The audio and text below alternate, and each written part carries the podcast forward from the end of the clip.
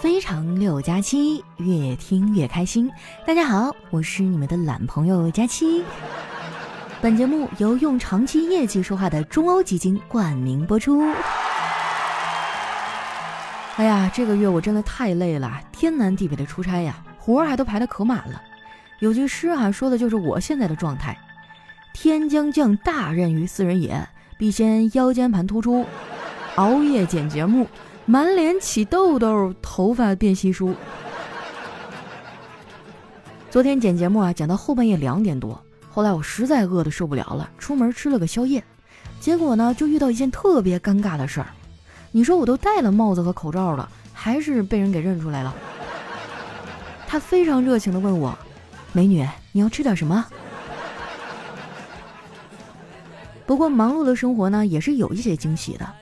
昨天中午啊，我在公司午休，刚要进入梦乡，就被男神给叫醒了。我迷迷糊糊的抬起头啊，眼睛还没完全睁开呢。他突然朝我单膝跪下了，一手捧着玫瑰花，另一只手啊拿着一枚钻戒，然后眼含深情地说：“嫁给我吧！”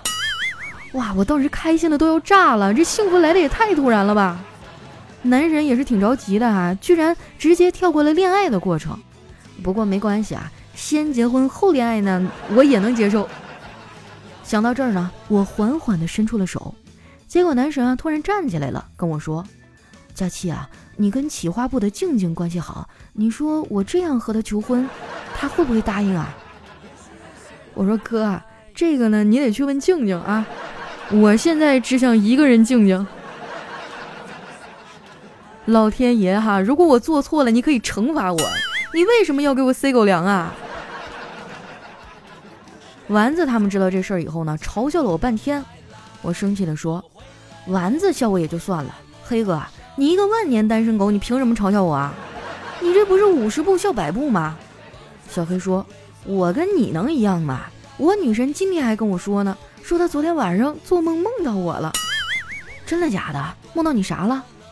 梦到她的男神跟她求婚，我在旁边啊鼓掌呐喊，嫁给他，嫁给他。这还不如我那个呢，我好歹也是一替身演员，小黑这个啊顶多算个群演。”要说我们这堆人里啊，就丸子过得最好了，不仅有对象，叨叨呢还是远近闻名的二十四孝男友。不过他最近啊也遇到一些情感的问题啊，不是和叨叨啊，而是和他妈妈。丸子妈呀这几天过来看他，这老太太也就来了两三天吧，丸子就跟我抱怨，说自己耳朵都要磨出茧子来了。今天来上班啊，丸子又是气鼓鼓的。我说怎么了？又和阿姨吵架啦？丸子说：“我算是发现了。”我和我妈母女之间的信任还不如粉丝对爱豆的信任呢，爱豆说啥粉丝都信，而我今天早上跟我妈说我穿秋裤了，我妈偏不信，非要翻我的裤脚看看到底穿没穿。佳琪姐，那一刻我伤心透了，我现在不想当她闺女了，我只想当她的爱豆。我觉得呀，丸子就是身在福中不知福，他们家的家庭氛围已经够好了。你看啊，他从小到大都没有挨过揍，这不像我小时候啊，三天两头就得挨一顿打。而且我发现教育方式呢是遗传的，我哥现在啊也是动不动就揍小辉儿。不过哈，这也不能完全赖我哥，小辉儿真的太皮了哈，有时候我都忍不住想揍他。昨天晚上这熊孩子愣是在凳子上涂满了五零二的胶水啊，把他亲爹也就是我哥活活的给粘到了凳子上。这把我哥气的啊，把小辉拽过来就开始打。我爸在旁边看着心疼啊，就一直求情：“别打了，别打了，这孩子打坏了咋整啊？”我哥没听，又揍了好一会儿，然后说：“臭小子，知道错了吗？以后还听不听话？”没想到啊，小辉哭着说：“我不听，你爸让你别打我，你都不听，凭什么让我听你的话呀？”这话说的哈，真是有理有据，让人信服呀。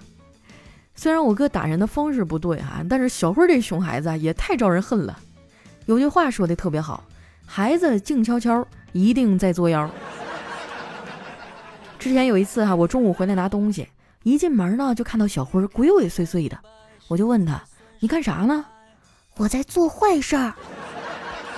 当时我就笑了，你倒是挺诚实哈。你又不是外人，不用瞒着你。那你大中午的不睡觉，就是为了干坏事啊？对呀，因为做坏事早晚都会被发现，所以一般我都是中午做。其实小辉这孩子呢，就是有点皮，人还是挺善良的。每次同学遇到困难的时候啊，他都会主动帮忙。这一点呢，跟我小时候就特别像。那个时候啊，我也总爱助人为乐。有一次啊，我同桌不舒服，我就主动帮他呀去小卖店买了一包卫生巾。结果刚要进教室啊，上课铃就响了。老师看到了哈，但是没有看清，就问我：“赵佳琪，手里拿的什么？”当时哈，人来人往的哈，根本就没办法实话实说呀。于是啊，我就机智的说了一句：“老师是面包。”老师听完啊，瞪了我一眼，说：“那你站在外面吃完了再进来。”陪小辉玩了一会儿啊，我就打发他去午睡了。这时候啊，我爸回来了，看见我在家啊，就把手里的黄桃罐头递给我说：“拿，专门给你买的。”我说：“买它干嘛呀？给你去火用的。”我当时都懵了。我也没上火呀，我爸冲我翻了个大白眼儿，说：“这么大岁数了还没对象，能不上火吗？我瞅你我都上火。”这也太扎心了。其实我爸呀还是低估我了，我多多少少呢还是有些桃花的。前几天啊，我和丸子一块去剪头发，给我理发的是一个大帅哥。他先是盯着我看了一会儿，然后轻声地说：“美女，你有男朋友吗？”我一听啊就乐了。这是看上我的美貌了，不过女孩子嘛也不能太主动，对吧？于是呢，我就故作镇定的说：“还没有呢。”然后啊，就听那帅哥说：“那太好了，我刚开始干这行，既然你没有男朋友，那就让我先练练手吧。”你们看看，我遇到都是些什么人呢？这是。要我说呀，谈什么恋爱？谈恋爱不如搞钱。我哥呢就不同意我这观点。他觉得女孩子嘛，还是得找个好人家嫁了最好。他还问我，钱就那么重要吗？哎，我当时就笑了。的确啊，钱不是万能的。这个世界上呢，除了钱以外，还有很多很多美好的东西啊，也是用钱可以买得到的。不过话说回来哈，搞钱和搞钱呢还不一样。我以前增加收入的主要方式呢，就是加班儿。后来我发现啊，就算是生产队的驴啊。每天的时间也是有限的，于是呢，我开始学习投资和理财。这么多年下来呀，我一路摸爬滚打，也算是有一些经验了。目前为止啊，我总结出来的最重要的一条经验就是，专业的事儿哈，交给专业的人去做，得找个基金公司啊帮我去打理，要不靠我自己这脑瓜子呀，基本上是费劲了。不瞒你们说呀，我曾经也是头悬梁锥刺股啊，学习理财知识。虽然过程很艰辛，但是结果呢都很不错。我每一次啊都成功的睡得特别香。不过这个经历呢让我得出一结论哈，就是悬梁刺股的故事呢，其实是在告诉我们，治疗失眠最有效的办法就是看书。朋友知道以后啊就劝我，他说光有理论知识不行，得参与实践，还给我推荐了中欧基金。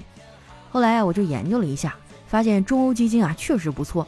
他连续七年蝉联金牛基金公司，而且这家公司呢是用长期业绩说话的，长期持有好基金，我也算是有税后收入的人了。不过别忘了啊，基金投资需谨慎哈，大家一定得多看一看。那天剪完头发之后啊，我就和丸子回公司了，进门就被他们一通嘲笑。后来呢，还是人事的小姐姐出来替我解了围。我们公司有个习惯哈，就是人事部门呢会定期搞个小团建，组织大家坐在一块儿啊聊聊天儿，聊的内容呢每次都不太一样，但是有一个问题啊会反复的出现，那就是你休息日啊都在做什么？大家基本上回复都是啊在睡觉。最开始呢我不太能理解，后来慢慢的呀我也开始这么回答了。原来大家这么回答就是为了避免在公司谈论自己的爱好，主要是我也没啥特别的爱好啊。之前的国庆小长假，我每天除了吃和睡，剩下的时间呀，也就是看看基金和股票了。我发现那些短线的理财呀，真的是一刻都离不开人。放假那么多闲工夫哈，我都盯不过来。一上班呢，就更没有时间了。像我这种上班族，最好的选择呢，就是投中欧基金这种大公司的产品。我考察过了，这家公司最大的特点就是核心员工啊都有公司的股份。在这种治理结构下呢，客户、公司员工还有股东的利益紧密地捆绑到了一起，这样大家就可以拧成一股绳，劲儿往一处使了。我不知道你们听了之后啊什么感觉，反正我觉得挺踏实的。不过我还话又说回来了。虽然中欧基金啊过去的收益不错，但是基金投资啊还是要谨慎一些。不得不说呀，生活在这个时代，真得学点理财，要不然你赚钱的速度啊永远都赶不上物价飞涨的速度。这一点呢，我周围很多中年人做的就比较好。其实我觉得啊，很多方面呢，我们都应该向中年人学习，像理财呀、养生啊，他们都做得很好。我哥呢就从来不叫夜宵，我问他晚上不饿吗？你是怎么忍住不叫外卖的呀？我哥说：“你到了我这个年纪啊，你就明白了，我们很难在半夜点夜宵，否则外卖还没送到呢，人就已经在沙发上睡着了。这还用等到他那个年龄吗？我现在就已经做到了，只不过呢，我原则性比较强，无论多困，我也得吃饱了再睡。最近天气冷啊，饿得快，我几乎天天都得吃夜宵。”前几天啊，我在等夜宵的时候不小心睡着了，起来的时候啊脖子巨疼无比，活动了半天啊才有所缓解。说到这个呀，好像我周围的朋友都有颈椎病，这个病呢好像成了上班族的职业病了。我以前不明白为什么，后来我懂了，上班族啊之所以会得颈椎病，就是因为啊长期开会低头玩手机玩了。以前开会的时候啊，我也会偷着看手机，看看基金啥的。结果有一次啊，被我们主管逮住了，罚了我五百块钱。从那以后啊，我学聪明了，买了中欧基金这种啊有专人负责打理的基金产品，不仅不用天天盯着，它还能够帮我啊实现资产的均衡配置、高效管理。感兴趣的小伙伴啊，可以点击一下节目下方的小黄条，去官网了解一下更加详细具体的内容。不过呢，还是老生常谈啊，重复一下，基金投资需谨慎哟。一阵风吹到你手里一张纸牌，低头发现原来是中了头彩。你最喜欢的女神向你表白，非要和你在一起，哪怕只晚奶。一段音乐，欢迎回来，感谢中欧基金对节目的大力赞助。那又到我们留言互动的时间啦！喜欢我的朋友呢，记得关注我的新浪微博和公众微信，搜索主播佳期，是佳期如梦的佳期。那首先这位听众啊，叫鬼鬼木叶。他说：“佳期啊，你变了。还记得一三年刚听你节目不久的时候，在评论区啊说了一个段子，马上就被你翻牌子念到了，给我兴奋坏了。之后许多年，你再也没有念过我的评论。后来我一想，也可能是因为我太懒了，再也没有评论过吧。对呀，你这冤枉我。你说我再想念你，你首先你得留吧？你不留言，我去你的脑子里读脑电波吗？”有什么想法你就大胆的说出来，是吧？你不主动开口，我们怎么会有接下来的故事呢？下一位呢叫小丹人生，他说最近啊和小姐妹聊天哈，谈到了南方男朋友和北方女朋友的饮食文化。我老公啊第一次去大连饭店点菜，直接跟老板说：“你这菜这么大一盘浪费，在我们那边啊得被客人骂死。”小姐妹也吐槽啊说去男朋友家不敢吃啊，一盘菜啊几乎一人一口就没了。小姐妹总结啊说：“南方啊，真的是咱们东北女孩的克星啊！”我说：“估计南方女孩的克星也是东北男孩吧？”来吧，南北混战，互相伤害呀！话说啊，佳期有没有吃饭装过淑女的时候呢？你别说，还真有哈！就是刚认识我男朋友那会儿，我怕吃太多了哈，他万一不追我了怎么办？下一位呢，叫大大的脑袋。他说：“山羊爷爷的白菜啊丰收了，请小白兔和小黑兔来帮忙。收完白菜以后呢，山羊爷爷分别送了两只小兔一些白菜。小黑兔呢拿了白菜就走了，小白兔呢则说：‘爷爷，我不要白菜，你送我一些菜籽儿吧。’第二年啊，这小白兔还没等到白菜长出来就饿死了。小黑兔啊吃完自己的白菜，正好赶上小白菜的白菜成熟了，哎，就顺道收了，把自己养得白白胖胖的。”这个故事告诉我们什么道理呢？就是考虑他奶奶个腿儿的长远啊，潇洒一天是一天。这个变化莫测的社会，整不好自己就没了。对啊，我发现现在网上的心灵鸡汤还特别多，然后很多人也不考虑自身状况啊，就一味的去照搬照抄。我觉得吧，人活着就要现实一点儿，咱先吃饱喝足了，然后再去考虑那些什么大的理想啊，什么长远发展哈。要不然你说下一步都快饿死了，你再讲那些理想有什么用呢？下面呢叫听友三七幺八零六九幺六，他说谈恋爱吗？我电话是幺零零八六，详情请打电话咨询一下。这咋的？移动掏什么广告费了？我联通出十倍，你马上把这号码给我换喽。下一位呢叫姗姗来迟，他说孙悟空头上的圈儿叫什么呀？叫猴头菇啊，特别好吃。下一位呢叫佳期的虞美人儿。他说：“单位有个男同事啊，就特别嘴欠，能聊闲。昨天呢，跑到我们办公室啊，对一女同事说：‘放假那天，我看你男朋友带个女孩去宾馆了。’女同事说：‘你认识那个女的吗？’不认识。你不认识的就不用和我说了。如果我老公带去宾馆的女的是你妹妹或者是你老婆，你告诉我，我给你主持公道。哎呀，这女孩也是有大智慧哈，没有被愤怒冲昏头脑。”下一位呢叫打岔小王子，他说哥哥啊是医学院的学生，暑假呢在医院实习的时候，带他们一组的是一个外科医生，医生每天都下病房啊查看由他负责的几个病人的情况。哥哥他们去医院实习的第一天啊，这位医生呢就领着他们十五个人去查看病人，没想到啊进第一个病房看病人的时候就闹出误会了，那位病人啊看见这么多人浩浩荡荡围在他床边，被吓傻了，拉着哥哥的衣襟直问医生。我是不是快不行了？哎呀，这也够吓人的呀！下一位呢叫佳期的雨熙，他说：“我柔情的对媳妇儿说，在我的世界，你就是天，你就是地。”媳妇儿害羞的低下头。老妈在一旁嗑瓜子儿说：“你高兴啥？”他说：“皮肤不好，还很胖呢。”媳妇儿愣了一下，哈，老妈低着头说：“皇天厚土呗。”哎呀，有这样的婆婆，何愁俩人不吵架呀？下一位呢叫听话的小乖，他说高考之前啊，老师教导我们说，你们现在不好好学习，以后找对象就是填空题；现在好好学习，以后找对象就是选择题。啊，虽然说是这个比喻有点不恰当哈，但是居然还莫名的觉得很有道理。下面呢叫人生的填空题。他说：“一个妹子啊，在朋友圈发状态，手机屏幕上的细菌是马桶上的二十倍。”我就在下面回复：“我敢用舌头舔手机屏，你敢用舌头舔你们家马桶吗？”你这是杠精啊！你这 E T C 是吧？一有人过来你就抬杠。下一位呢叫果汁动力学，他说跟女朋友交往半年，我说咱们结婚吧，你急啥？交往一年，我又问。咱们结婚吧，急什么？交往三年，我再问，咱们结婚吧。哎呀，你急啥呀？交往三年零一天，女朋友说，咱们结婚吧。你不是不着急吗？以前是不急，可是现在急了。为什么呀？我们局长昨天晚上突发心脏病死了，总不能让孩子一出生就没有爸爸吧？我呸！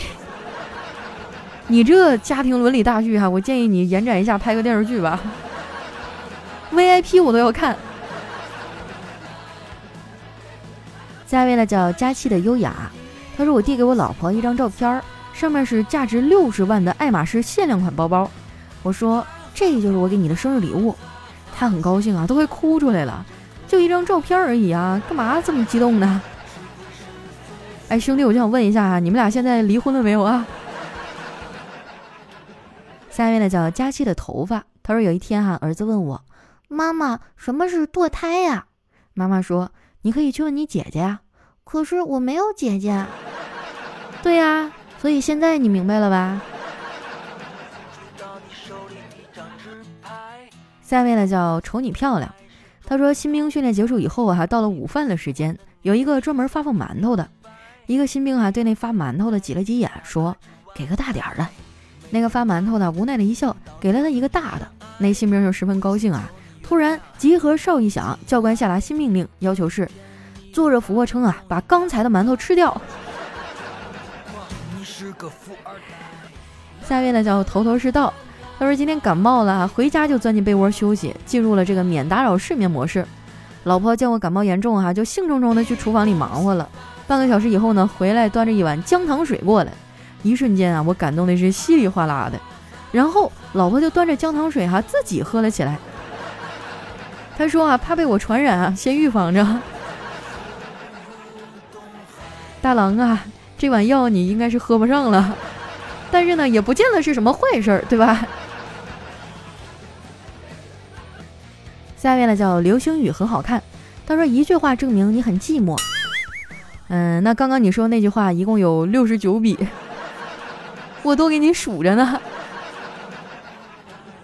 下面呢叫我迪家在东北，他说有一天女儿问我为什么嫦娥要奔月，我想了好久还鼓足了勇气回答道：因为嫦娥姐姐肚子饿了，看着大月饼空中挂着，口水直流，飘飘欲仙就飞上去了。嚯，原来从那会儿就有月饼了。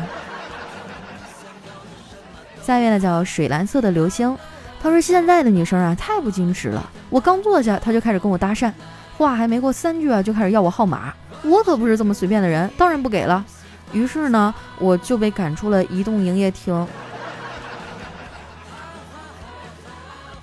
下一位小伙伴呢叫笑一笑，烦恼就变少。他说有一天啊，老师问小明儿，你解释一下殊途同归。小明说：“所谓殊途同归，意思就是有一群梦想当飞行员、艺术家、科学家、企业家、医生和老师的小朋友，长大以后的梦想都变成了买一套房子。”扎心了有没有？我觉得这不是一段子啊，这是对我生活的真实和残酷的写照。前两天我还和一朋友聊天呢，我说我想回家了，我不想在上海待了。他说为什么呀？我说我现在每天也没有功夫去研究爱好啊，什么追求梦想。我每天的愿望就一个，那就是攒钱买房。我觉得特别悲哀，没有哪个少年最初的梦想是攒钱去买一套房子。来看一下我们的最后一位哈，叫丢手绢儿。他说，如果说啊，书籍是人类进步的阶梯，那么电子书呢，就是人类进步的电梯。这个说法我不太同意哈，因为它只是承载的方式变了呀，书的内容本身并没有变。这就好像远古时期啊，文字都是刻在龟壳上的啊，刻在竹简上的，后来发明了造纸术啊，更方便了，它印在纸上。同样的啊，现在只不过是换了一种载体啊，它用电子书的形式呈现出来。但是说实话啊，我还是更喜欢纸质书的书感。尤其是那种啊，一个没什么事儿的下午，你捧着一本书坐在沙发上，旁边泡着一杯茶，一页一页的翻阅过去啊，那种感觉真的是太舒服了，就仿佛时光都静止了。所以哈，如果不考虑方便程度的话，我还是更喜欢纸质书。你们呢？好了，那今天留言就先分享到这儿啦。喜欢我的朋友呢，记得关注我的新浪微博和公众微信，搜索“主播佳期”，是“佳期如梦”的佳期。如果说你也想学习理财啊，或者了解一下基金，可以点击节目下方的小黄条啊，去中欧基金的官网了解一下更加详细具体的内容啊，帮你实现资产的均衡配置、高效管理哈。希望大家呢都能够钱生钱哈，拥有越来越多的钱啊，去实现你最想要过的人生。我是佳期。我们今天的节目就先到这儿啦，咱们下期再见。